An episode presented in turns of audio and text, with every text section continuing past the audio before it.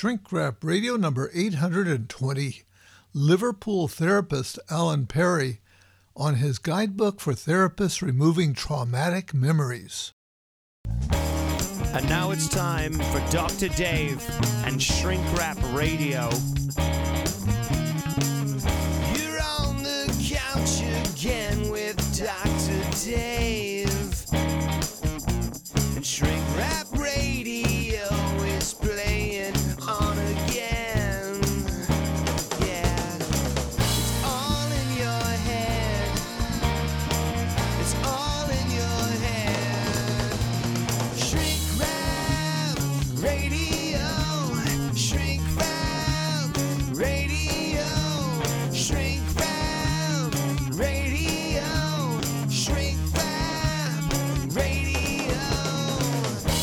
Shrink Rap Radio. All the psychology you need to know and just enough to make it dangerous. It's all in your head. And now here's your host, Dr. Dave.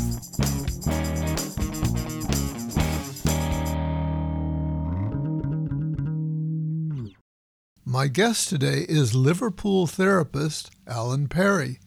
He's the author of How to Remove Trauma Response, a memory reconsolidation guide for therapists and coaches, and he is the director of the Liverpool Psychotherapy Practice.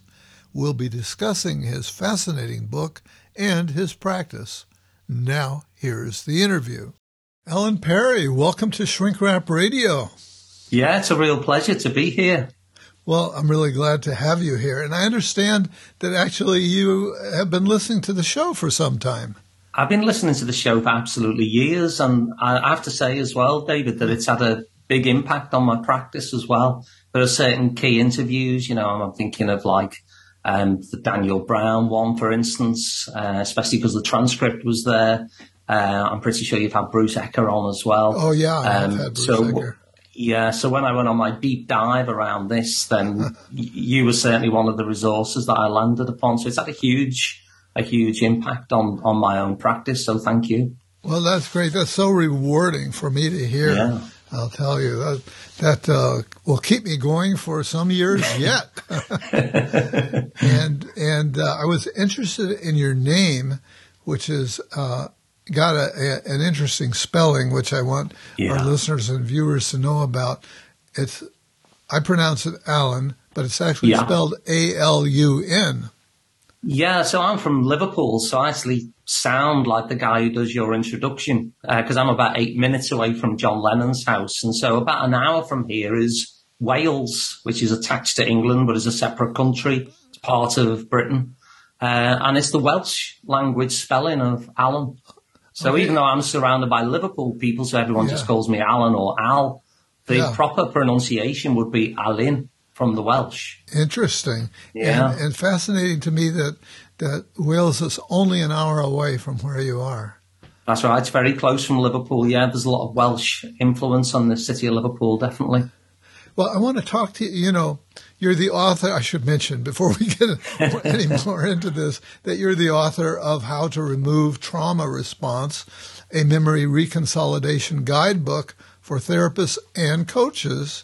Yeah. And uh, I think it's a smashing book and uh, the Thank right you. book at the right time. And I'll we'll be discussing it quite a bit. But I would like to get into your background a little bit more. Sure. Did you actually grow up in Liverpool? Yeah, I've lived in Liverpool my whole life. Yeah.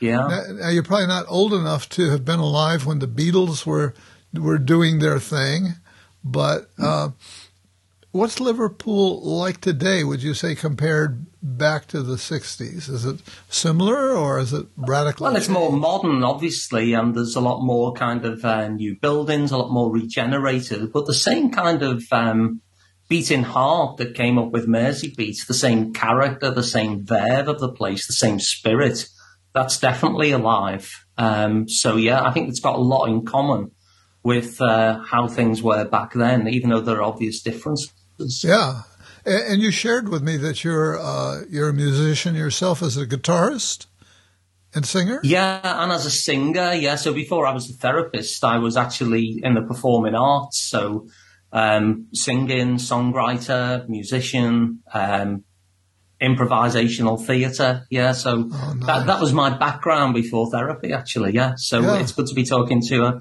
a fellow guitarist. Yeah, yeah, at one time, at one time. So tell us a little bit about your educational background. In terms of therapy, you mean, or just generally? You can, you can say generally and then work your way up into therapy.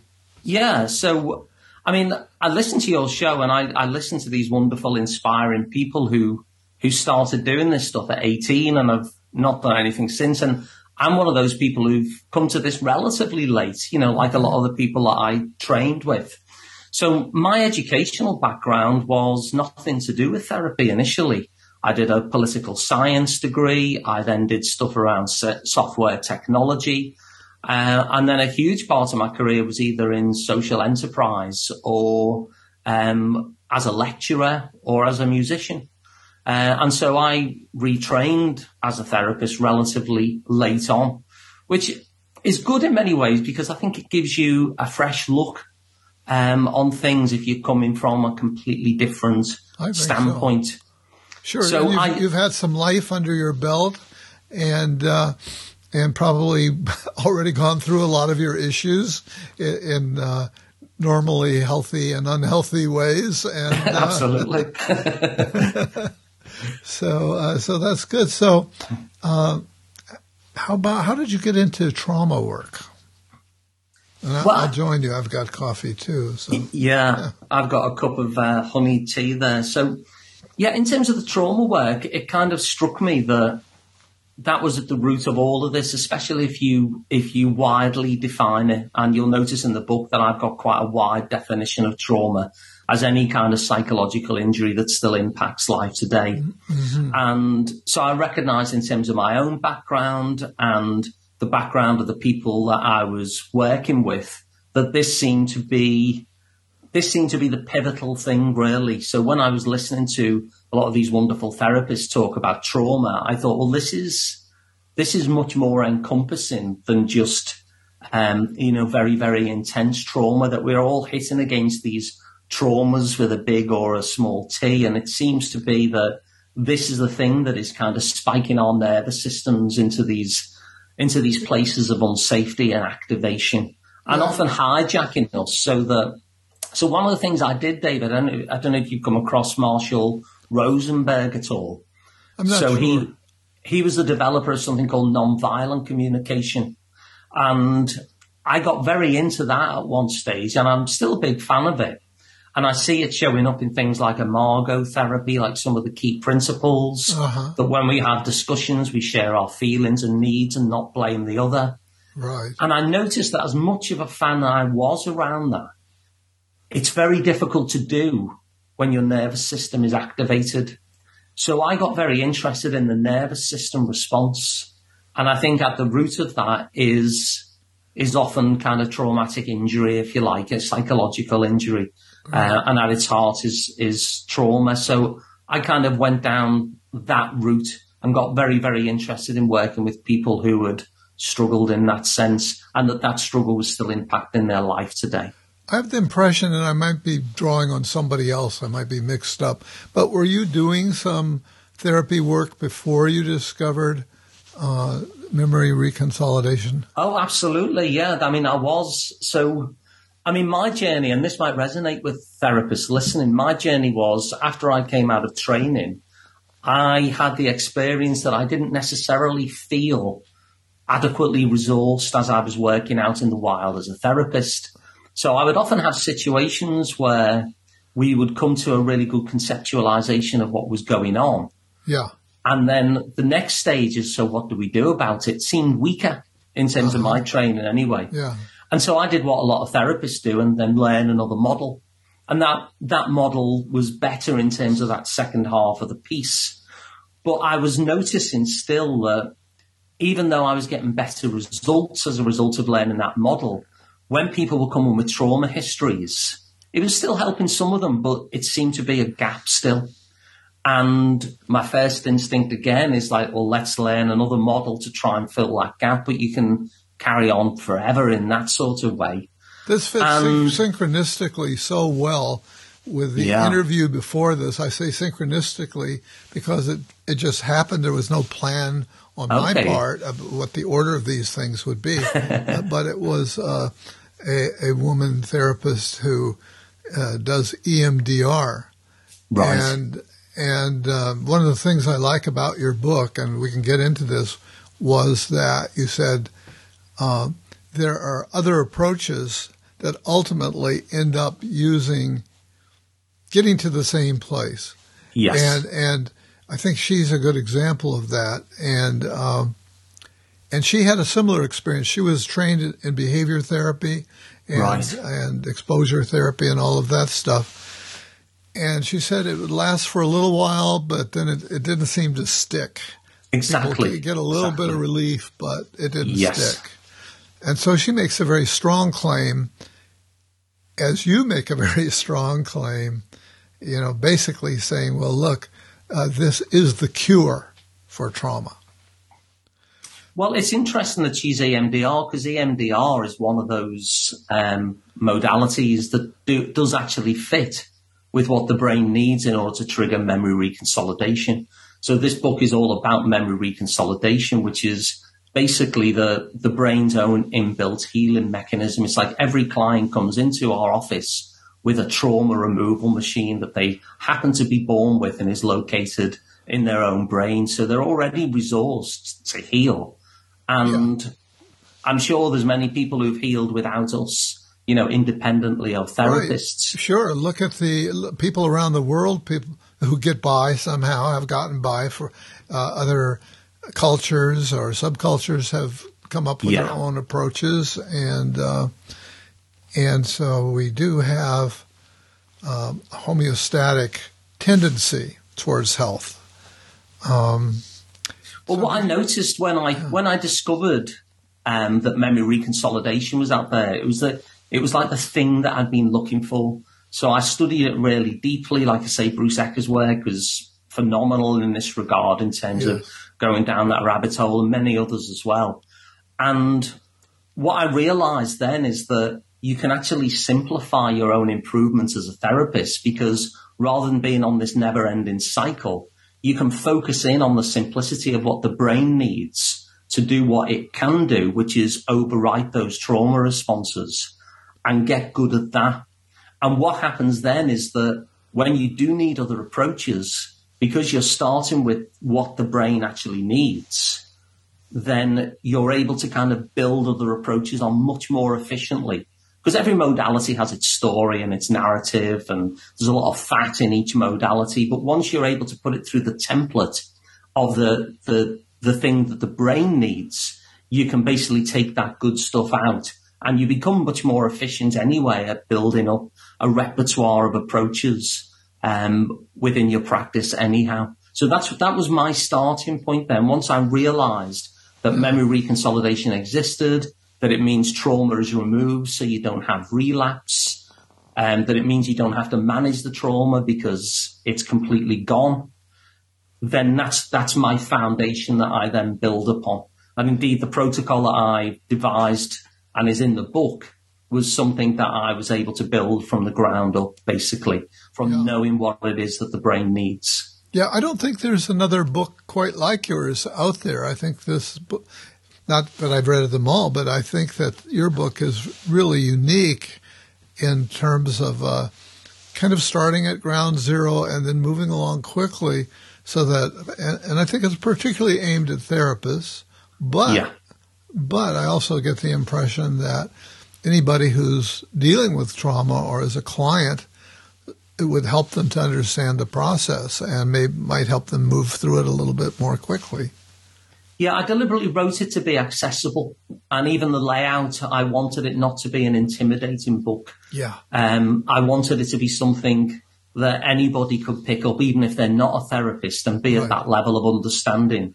And so I, I really wanted it to be something that wasn't intimidating, that people could pick up and very, very quickly, like within a couple of days or a weekend, have a real understanding of what I'm talking about here and be able to start making the first steps to actually applying this because it's not really rocket science, is it? You know, what, what the brain is basically requiring is a prediction error.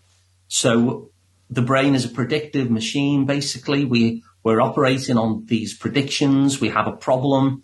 We we want something other than the problem. Most change is easy. We're making changes all the time, and so are our clients. And yet, sometimes there's some sort of response which blocks the change. And so my stance is that makes sense. I've always been drawn to more constructivist approaches. So my sense is that's not a disorder. That makes perfect sense. Let's figure out how and why it makes sense. Uh-huh. And so once you discover what the, if you like, the trauma prediction of greater suffering is, then what we do then is we generate a prediction error using whatever mechanism, you know, that you might decide to use. But you basically have the the emotional learning, as Bruce Ecker might call it, the emotional learning that keeps the problem alive, the traumatic prediction, as I sometimes think about it, and then a mismatch experience. And for me in my work, that's often using the imagination in order to generate a mismatch experience. And so what you're giving the nervous system there, or the meaning making or the implicit memory, however you choose to think about it, is a prediction error. And in that prediction error, what basically happens is that the brain pathway that holds that trauma response becomes unlocked. It's a little bit like opening a combination safe. So the brain kind of does keep hold of this existential, deeply emotional learning. And so it's not like a cupboard. You can't just access it. There are these steps that you need to take in order to open it like a combination safe. But mm-hmm. those steps are straightforward. The hardest part, I suppose, is finding out what that trauma prediction of greater suffering is. Like, if I only allow myself to let go of this problem and get what I want, then I'm predicting there's something worse instead. And so when we get to the heart of that trauma prediction, when we start to understand and discover where that comes from, all the brain really needs is a mismatch experience that delivers a prediction error. That kind of power of surprise, as a recent book talked about, and then all you need to do then is essentially repeat that experience. So the first one unlocks the brain pathway. The brain pays attention, like this old truth is now being held at the same time as something that is contradictory and they both can't be right. And then the repetition of the two of those things just being bumped together gently, whether that be conversationally or imaginally, is the thing that then overwrites. So it's, it's not something that is like hugely rocket science. And it also means that lots and lots of different approaches can be used to get to the same destination. Yeah. Yeah. I really like that. And I, I'm also very fond of, you know, there have been a lot of different models of way, sort of thumbnail descriptions of what the brain is about, what it does. But the idea that the brain is a prediction machine, mm-hmm. boy, that's one that fits in my mind very easily and yeah. uh, makes a lot of sense to me. And that seems to be part of the bedrock that you're coming from. Um, so let's talk about the, you know, you mentioned the mismatch and so on. So let's get a little bit into the mechanics of it. Um, give us an, take us through, uh, and if you want to give us a case history, I know you know, one of the, the nice things is you've got a number of case histories in the book yeah. to uh, sort of re- to uh, represent the different steps of the, of the process and and where they where it might get off track. But um, yeah, give us an example of what you mean by a mismatch and how that comes up. Yeah, so I mean, I think the first thing I'd say is in order to create a mismatch, you need to know what it is that you're mismatching. So I suppose you even we rewind a step. In order to give a prediction error, you need to know what is the prediction that when you mismatch it is going to create change for the person. So a big part of the work is actually in, in that discovery. So let's, let's say, for instance, there's a person who says, um, I don't like mixing with people because people don't like me. Okay. Uh, and I'm not the kind of person who, who is going to attract a friend. So that is a is a prediction that means that it makes sense why they're not particularly socially um, gregarious because they're running this prediction that if I'm with people, I'm just going to be mocked and rejected. And so you can understand that. So in order to generate a mismatch experience, that's the prediction that you're creating a prediction error for. So there's a couple of ways you can do it. You could either do it conversationally, or you could use the imagination as a resource to do it. So I'll start with the simple one, which is the conversation first. You could ask an exception question. So like in solution focused brief therapy or narrative therapy, they have this concept of exception questions, which is, so tell me about a time where you did have a friend or maybe as a therapist, just, just alert to mentions of these exceptions, these things that exist in reality outside of the client's mm-hmm. story.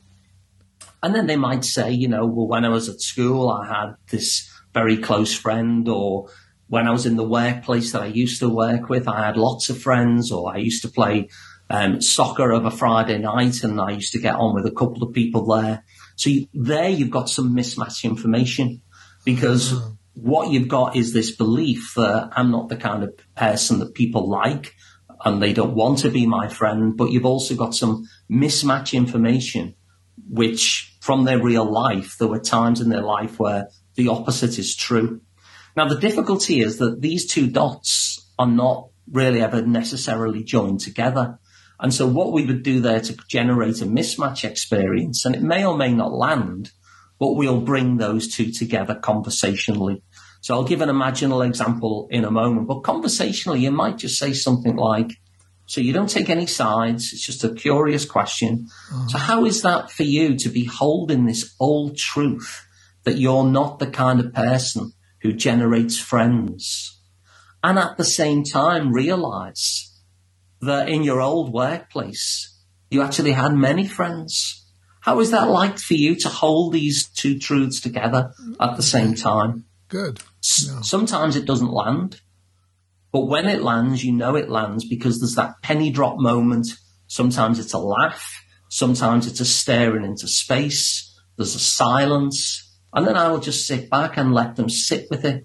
Mm-hmm. So when it lands, it's a sign. And obviously I'm not in their brain, so I can't be completely sure, but it is a sign to me that this mismatch has landed and that they're currently in the midst of a mismatch experience as they hold these two competing truths together at the same time. Yeah.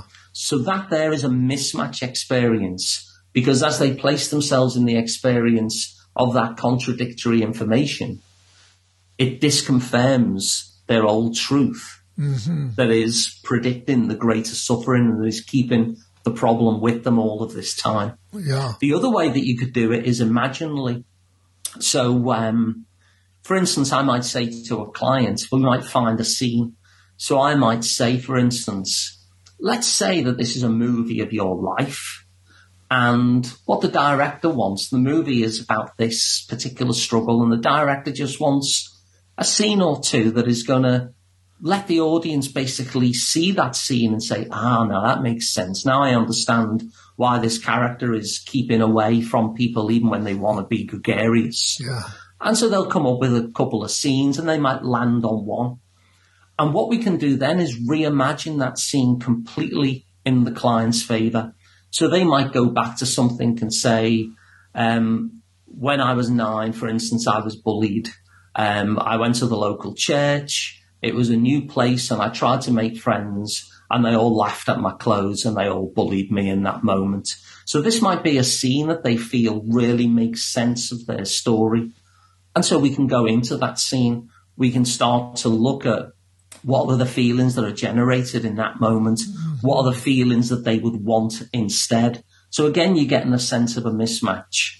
And then by reimagining the same scene, but going entirely in the client's favor, aiming to give those mismatching feelings and emotions and meaning making as they reimagine that scene, they experience that prediction error.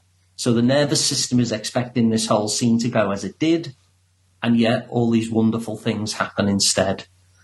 And that's an example of a mismatch experience as well, yeah. but that one happens imaginally. And I find that that's more effective usually.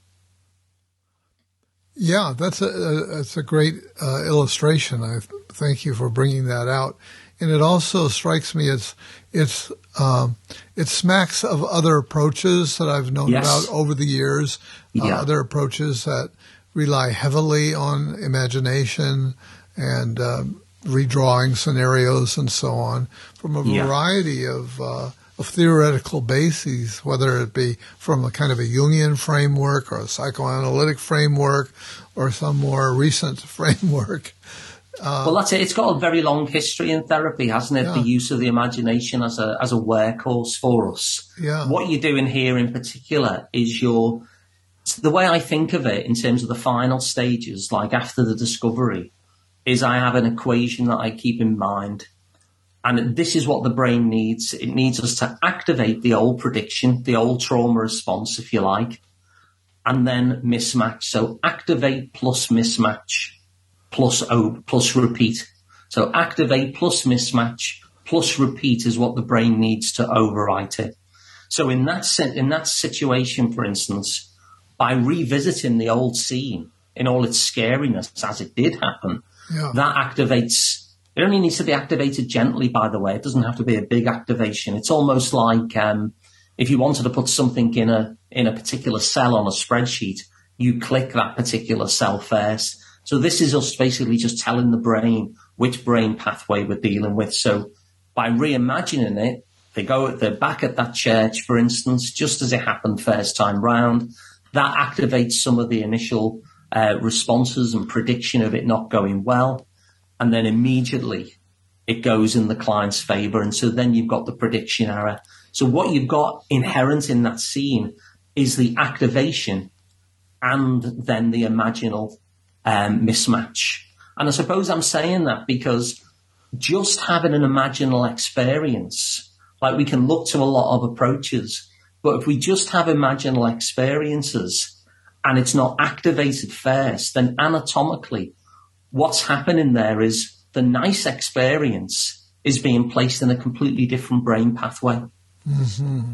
And so it becomes counteractive. The trauma is intact, much like the spreadsheet example you're typing the number in a completely different cell than the one you needed to type it in.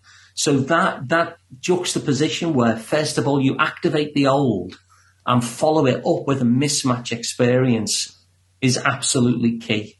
Yeah. So I'll give you a further example. You had Daniel Brown on uh, a few years ago, massively influential interview, uh, especially because the transcript is on your site as well. Yeah. But he does wonderful imaginal work around ideal parents and various feelings of safety and attunement and soothing and reassurance and expressions of delight and support. And the way I use that a lot, but I always activate first. So I will activate the old response and then lead into the scene of safety.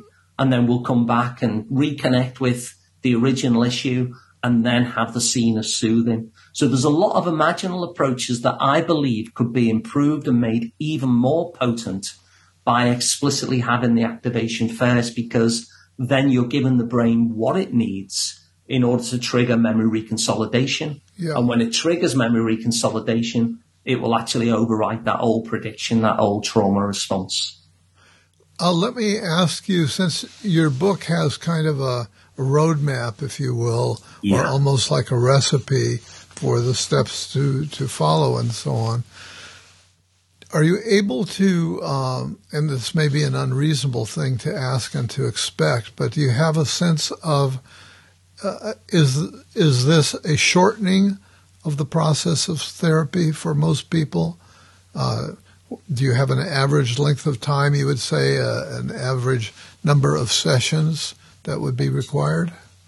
Yeah, I, I think it has. But the caveat I'd say to that is the larger, so there's three steps that I think of when I'm doing this work. So first of all, we're identifying the problem and we're enriching the problem and we're trying to find out what the client wants instead. And then secondly, what I'm trying to understand is given the client knows that they don't want the problem, and they know what they want instead. Why are they not getting it this time? Because normally they do. You know, someone sat in the dark will get up and put the light on. They'll make the change that they they need. So what is happening here that is keeping them in the problem that they don't want? So that's the second part of it where we're trying to discover how it makes sense that this problem is still alive. And then in the final stage, we actually remove that trauma prediction. Yeah. Now it's, it's that middle bit that is the trickier part. It's that middle part that can, that it is probably the most time consuming. Like once you know what the trauma prediction is, or you've got a good idea what it is, the mismatching doesn't actually take that long. The reconsolidation piece is actually very, very quick. But do you find you have to go sort of over and over uh, that, that it's a recursive process that a person thinks, okay, this is the problem, but then it kind of reveals some other painful memory and that you end up going, if you will, deeper and deeper. That can happen, and sometimes as well, you're bouncing between the stages of discovering the kind of prediction, if you like, and doing the prediction error. It's a little bit like the way I think of this. Let's say someone has a, an allergic rash on their face. Yeah. And let's say they're allergic to peanuts, chocolate, and ice cream. And you deal with the peanuts, but they've still got a rash on their face. And you've made some progress, but we now need to deal with the chocolate and the ice cream. So in, in a trauma history, especially with developmental trauma, there can sometimes be a bit of a patchwork quilt where there will be yeah. certain adjacent uh, meaning making, if you like, that is still holding the problem alive. So you might have a person who overcomes their sense of threat around one thing, but they're still holding on to the problem in some way. And their somatic reaction might even be slightly different. You know, they might have butterflies where they had a tight throat before but nonetheless, they're not ready yet to let go of the problem because there's still some reason that makes getting what they want more threatening than keeping the problem. So sometimes you're bouncing in between the discovery work and the reconsolidation work. And then at the end of that, you check whether it's actually been successful. When you, and that's a big part of it really, because either the problem will go or it hasn't worked and you'll you'll come back and make another attempt of it, which is more rare. Or what's more common is that you'll come back and find another another patch in that patchwork quilt and start working with that adjacent reason why the problem is still essential to keep at least for now. Yeah. Now you know sometimes when you when you uh, look at a at a book or an approach that's got specific steps spelled yeah. out as yours does, it can a person can probably mistakenly get the impression that oh well this is this is going to be very boring for the therapist to always lead people to through the same steps over and over again. Yeah, yeah. But uh, I get the impression, and maybe you explicitly said so, that this really invites a lot of creativity from. Absolutely, I'm glad you said that. I mean, the, the thing about modalities is modalities are very protocol heavy. And so if the client isn't fitting the protocol, it can induce a certain amount of panic in the therapist. Like, what do we do now? Because the, the client is rejecting aspects of this. When you focus just on the destination, if you like, and the destination is you activate, you mismatch, and you repeat. And that's what the brain needs. It means that you can travel to that destination and even the process in terms of how you do that destination, that's completely up for grabs. So this isn't some sort of monotheistic thing. Yeah. It's just that this is the only brain mechanism that we know of that is capable of removing trauma. And so let's head to that destination because it's better to remove trauma than to manage it. But how we do that leads to all sorts of improvisation. So when we focus on what the brain needs, it frees us up in therapy sessions as well. So I'll give an example of that. Yeah, I, I was working with someone. Insert that you yeah, mentioned sure. uh, when we when we were talking before we got deeply into it that you were an improvisational musician, and so that yeah yeah improvisational flexibility and your need for that evidently is met in this approach. It gives you an well. It was improvisational theatre that I used to do. We used to improvise full length plays, but I think you're right. I think yeah. the um, I think there's a lot from that world which feels very parallel in a therapy room. Mm-hmm. Yeah. But what this allows you to do though is to is to have that dance with the client. So the example I was going to say is I was doing a version of the Daniel Brown as the mismatch tool. I thought this would be a good fit because it was something to do with uh, a childhood thing. And the clients, which I always give them permission to do anyway, kind of rejected it. That doesn't fit me, they said. And so rather than being in a state of panic and like, oh no, what am I going to do with my protocol? Right. I didn't have a protocol. We were just able to kind of work it through together and come up with a, a, a version of this that really did fit them. And then we were able to carry on and, and do it and achieve memory reconsolidation. Um, a, a, colleague of mine who I've, who's a member of my coaching academy, um, she had a very similar situation. She noticed the, the work she was attempting to do was getting shut down by the time constraints of the session. And she just, she just invented something in the moment. And in that invention in the moment, it still fit what the brain needed. And because that was her focus and everything else was up for grabs, she wasn't constrained by a protocol, but she was liberated by this sense of, I just need to try and aim for memory consolidation here and, and do something that is going to meet that. And so she created this wonderful hybrid in the moment. So it's really important when people read the book, even though I've written about a number of different protocols and even listed one that I devised from the ground up. That is not memory reconsolidation. Is just one of probably an infinite number of ways of getting to that destination. And it might be a good starting point for people if they're new to this. Um, but crucially, that equation that I keep repeating in the book of activate the old prediction, generate a prediction error mismatch experience, and then and then repeat that bumping together. That's the thing that you have to hold in mind because that is ultimately your destination. How you get there, that can be between yourself, your own personal style, and what fits the client. Let's make sure we come back to the coaching academy, but uh, just to stick with what you're saying a little bit more, um, you do have a place where you talk about the seven steps of yes. transformational change.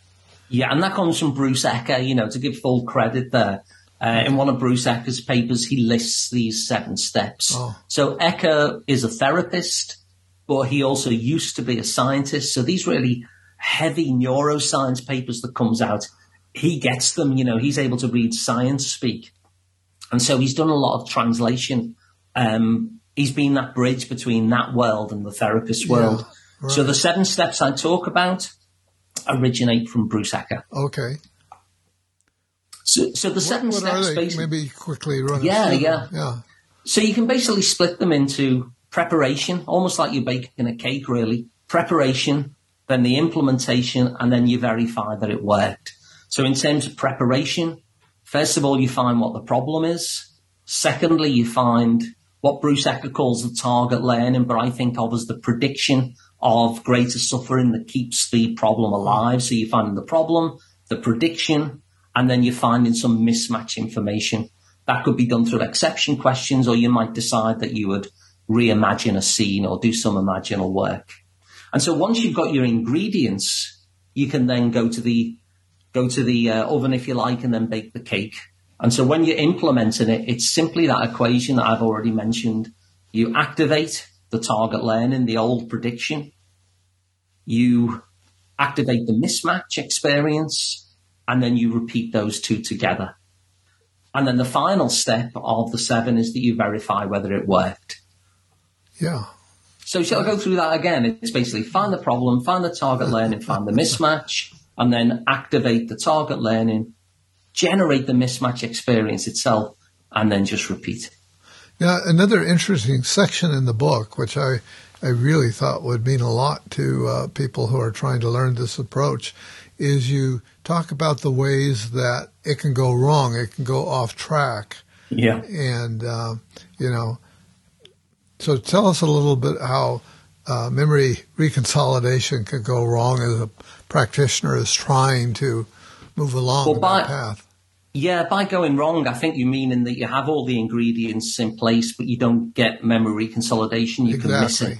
Yeah. So again, anybody listening to this, go back to that core equation of activate the target learning, the old prediction, and then team it up with a mismatch experience. They're the kind of two conkers, if you like, that you have to bring together. So you could be a therapist with all the ingredients together and it could look on the face of it that you're doing the same thing as someone who does achieve memory reconsolidation. But for instance, let's say um, let's say you notice a mismatch. So in the book, there's a woman called Vicky. She never reaches out for support because she expects that um, she will be a burden to her friends. And so even though she's got that kind of support network, she doesn't reach out because nobody cares for her anyway, is her belief. And yet, what I noticed in working with Vicky is that her friends stayed at the hospital all night with her. So that's a mismatch experience there that we could use some mismatch information. Now, if I'd have got those ingredients, one of the things I could have done is just focused on how nice it was that her friend was there and questioned in terms of like, how did that feel for you?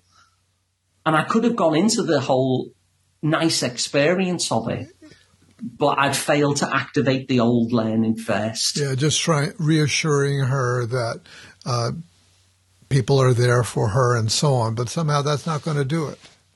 Well, it's counteractive, you see, because if you just give somebody a nice experience or revisit a nice experience and they don't experience it as a mismatch, you're basically building up and nurturing an alternative brain pathway. And when you do that, the trauma pathway is intact. And because it's intact, people are going to have the chance of relapsing. So what we always want to do is, like I say, click in the cell on the spreadsheet first. We activate the brain pathway that we want yeah. to overwrite. Yeah. And so in that case, if you were to just focus on the friend and how lovely that was, you would have missed an opportunity because there was no activation and bringing these two meaning makings together yeah. to generate a mismatch experience. Another way that you, sorry, Dave. How do your clients find you? Uh, do they, do they say, "Oh, I want memory reconsolidation," or, or do they say, this guy is a trauma person, or you know, how? What are they looking for? Or do they just what we would call run of the mill? Uh, no, I think who are struggling. I think because I. Happy. Yeah, no, I think because I I particularly state that I work with adults who are still struggling with the fact that they had childhoods that felt less than safe. That they find me on that basis. Uh-huh. But I do actually have a free course on my therapy website that teaches clients that there is actually now a different paradigm from simple trauma management. A lot of people think that what you do with trauma is that you manage it. A lot of people think as well that if they've had the effect of this for say 50 years, that it is entrenched. When in actual fact, this process works much more like an audio cassette. So if I played an audio cassette for 50 years, it doesn't make the song on the audio cassette entrenched or any more resistant to someone who comes and tapes over it on me. And that's essentially how this works as well. So even if someone has been struggling with the same issue for 50 years, a client will sometimes think, well, this is entrenched. But the good news is actually that again, if you simply find out what the trauma prediction is that is keeping their problem alive, whatever it happens to be, once you've found that, activate that old trauma prediction, that old trauma response, and then produce the mismatch experience at the same time, then it's going to wipe it in just the same way as somebody wipes an audio cassette. It's not kind of entrenched. It doesn't mean if you've had this 50 years, it's going to take 50 years to overcome it. So I do try and educate people that there is a different possibility now. And hopefully this book um, can do the same as well, and people can read it and then seek out people yeah. who uh, who do memory reconsolidation work. So, were you saying that you have a, a recording that uh, that's available online that people can, or when they call your office, that they can listen to this educational?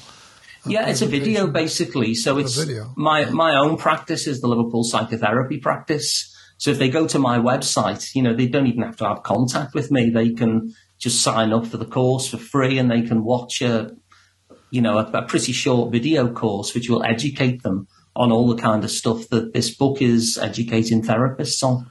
Only it's got a slightly different angle, of yeah, course. Let's put that out there now in case anybody wants to go there. What is the website that they would need to go to?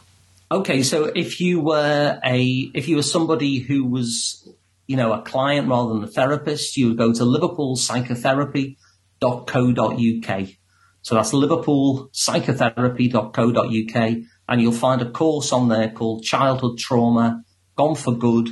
And then if you're not a therapist, that's going to educate you anyway on exactly how all this stuff works. Did you say there was one for clients and you've got another one for therapists or not? Yeah, so that that's the one for clients. Yeah. If therapists wanted to find out more about this, they can either go to removetrauma.com, which is the website for the book, and on there there's some video training which is free. There's um, a roadmap um, of the kind that we've described here today, and there's a whole load of um, downloadables for free as well that you can use in the therapy room. Or if you wanted some articles, you can go to freshtherapists.com, which is the website that I run that educates people about memory reconsolidation. Why did you call it Fresh Therapist? That's kind of interesting. Uh, struck me. Yeah, I mean, one, I liked I liked the name, but I made a little acronym out of fresh. I wondered if So- it was something like that. Yeah. Yeah, so F is fast in the sense that clients don't want to be rushed, but they do want change to come as quickly as possible. R is reconsolidation, which is what we're talking about. E is experiential because it's my belief that when we're experiential in the therapy and using the imagination that we discover a lot more. Yeah, I agree. Um, yeah. S means that it sticks because I think it's an important part Nice. of this. The Yeah. the change is permanent and that people don't relapse. And H is that it's habit free because it's always kind of bugged me that uh, when we have trauma, we're expected to then go away and do all these habits and exercises to keep the trauma at bay for the rest of our lives. And people who didn't experience trauma don't have to do that. Now, thankfully, uh, because of this discovery in neuroscience, people who have had trauma can overcome it and then they don't need to do that. Once this change happens, Dave, it's, it is literally gone and the client just doesn't have the problem anymore. And it's a remarkable thing to see. It's the kind of thing that makes you a little skeptical even as you're doing it. But of course, I, I know that it works and I see Yeah. it working all the time. Wow, and yet that's- it's still kind of miraculous. That must be very gratifying. It's lovely. It's, it's the best thing ever. Yeah. Yeah, yeah. That's great. That's great. Is there anything that we haven't touched on here that you want to be sure to get into this? I think the main thing is to understand that this isn't a modality. Um, because even when I'm, even when I'm teaching people about this, people still get sucked into the idea that there's a right way to do this.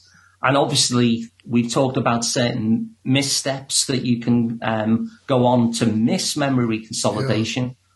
But the idea that this is not a modality, I think is key. This is a destination. There's lots and lots of different modalities that do this. The modality that you work in as you're listening to this can also be tweaked to ensure that you can also reach the same destination. Uh-huh. So everything is up for grabs. So anytime you see somebody doing memory reconsolidation, just remember that they're not doing memory reconsolidation. They're moving towards that destination. One of the guys who trained me always used to say that therapy is a process, not an event. I think with this discovery, I'd amend that and say therapy is a process that leads to an event. But how you trigger that event and the process that you use to get there, well, it's infinite. So no one modality is Yeah. doing memory reconsolidation. And I think that should free people up to have a look at what they're doing themselves already and how to tweak that. And also just free them up to be, um, to be improvisational, to be creative, to come up with ideas that seem to meet what your, what the brain needs. And also notice things as well that seem to be offering mismatch experiences and start to tweak those things out in the wild that you notice. Okay, well, I think this is um, is brilliant. I, I think you're very articulate in the way that you've presented all of this, and it it sounds wonderful. yeah, Well, hopefully the book is a is an easy way of getting started on it. The layout is really um, straightforward. It's not just like a big block of words, and I think a client would understand it. So a therapist definitely would, and it's something that you'd probably be able to read in a couple of days and then start. You know, and of course, if anyone's got any questions, they can always reach out to me. I always, I always love hearing from people who are starting this journey because I remember what it was, how exciting it was to start this journey myself. yeah, yeah. Well, it's been delightful meeting you and speaking with you, Alun. And uh, Likewise. yeah, so Alun Perry, thanks for being my guest today on Shrink Wrap Radio. And uh, keep listening.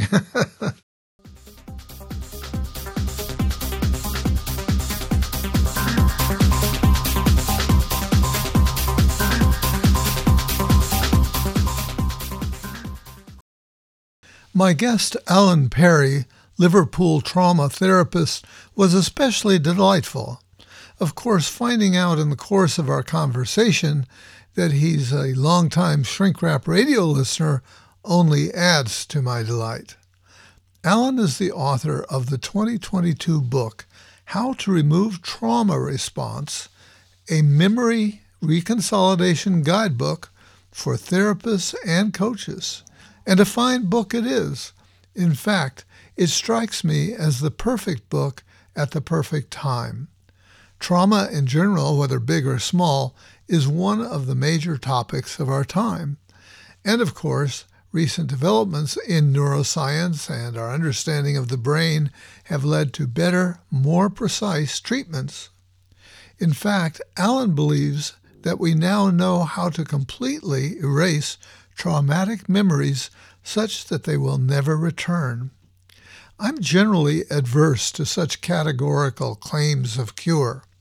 However, Alun's assertion is tempered by his understanding that many therapies, past and present, utilize the same brain pathways, whether or not their model spells it out in those terms.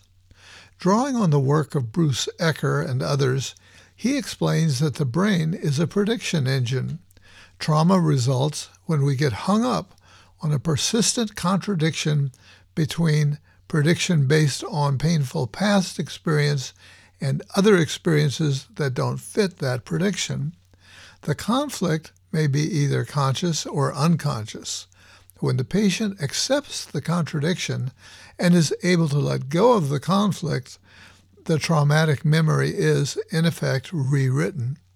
Alun goes on to explain that sometimes this work is best accomplished in dialogue and sometimes in guided imagery. He further explains it's not enough for the patient to be offered a pleasant imaginary journey because that lays down a separate brain pathway. Pleasant as that imaginary vision might be, it doesn't touch the brain pathway associated with the suffering.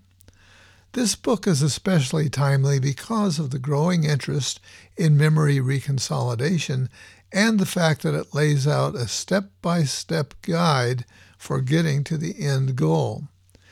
That might mistakenly give the impression that he's suggesting a rote cookbook approach. He emphasizes memory reconsolidation is not a method, but a process to get patient and therapist to the end goal of complete erasure of the affect associated with troubling memories.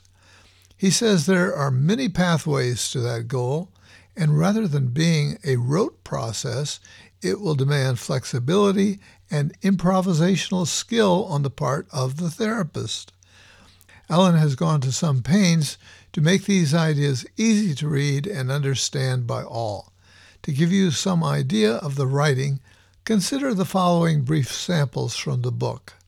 Quote, the eye has a mechanism that changes the size of your pupils. Point a flashlight in your eyes and the pupils go smaller. Move into a dark room, they grow big. It's a biological mechanism and is a natural way that the eye works. The brain has biological mechanisms too. One of them is called memory reconsolidation. It doesn't change the size of your pupils, it erases the trauma completely, so it's gone for good. This is a natural way that the brain works. Close quote. Quote, this book is intended for therapists, counselors, and coaches who work with or hope to work with the effects of trauma. In particular, it covers a discovery in neuroscience. This discovery identified a brain mechanism that literally erases the trauma response. Close quote. Here's another quote. Let me reassure you, memory reconsolidation is not a method at all. It is simply a description of what happens in the brain to allow it to overwrite trauma responses. It is a description of a biological brain mechanism. Close quote. Finally, he writes, quote, Erasure therapy is different because it overwrites the trauma response, meaning it cannot return. Change is permanent. It requires no effort from the client in order to maintain it. Close quote. Alun goes on to provide valuable free information online. The course he puts out for the general public, that is, not therapists, is found at liverpoolpsychotherapy.co.uk forward slash course. His book's website with free bonuses can be found at removetrauma.com. And his website aimed at therapists with all sorts of articles and training on memory reconsolidation will be found at freshtherapists.com. Once more, the book is How to Remove Trauma Response, a memory reconsolidation guide for therapists and coaches by Alun Perry.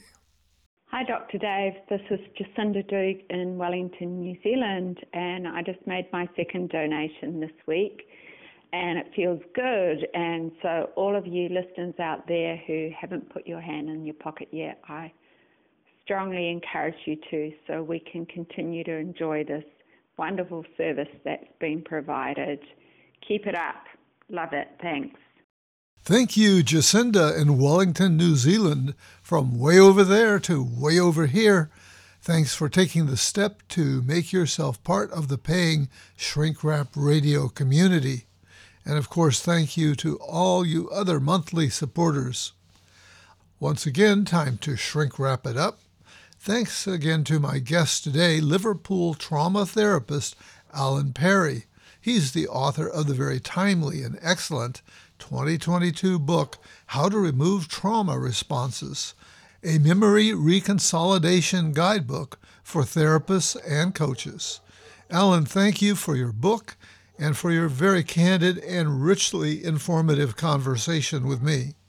Our next episode will feature UK associate Isabella Clark once again interviewing the Stoic philosopher Professor Massimo Pigliucci about his latest book, The Quest for Character What the Story of Socrates and Alcibiades teaches us about our search for good leaders.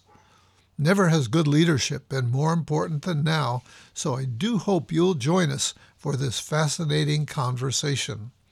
Until next time, this is Dr. Dave reminding you to be kind to yourselves, others, and our precious earth.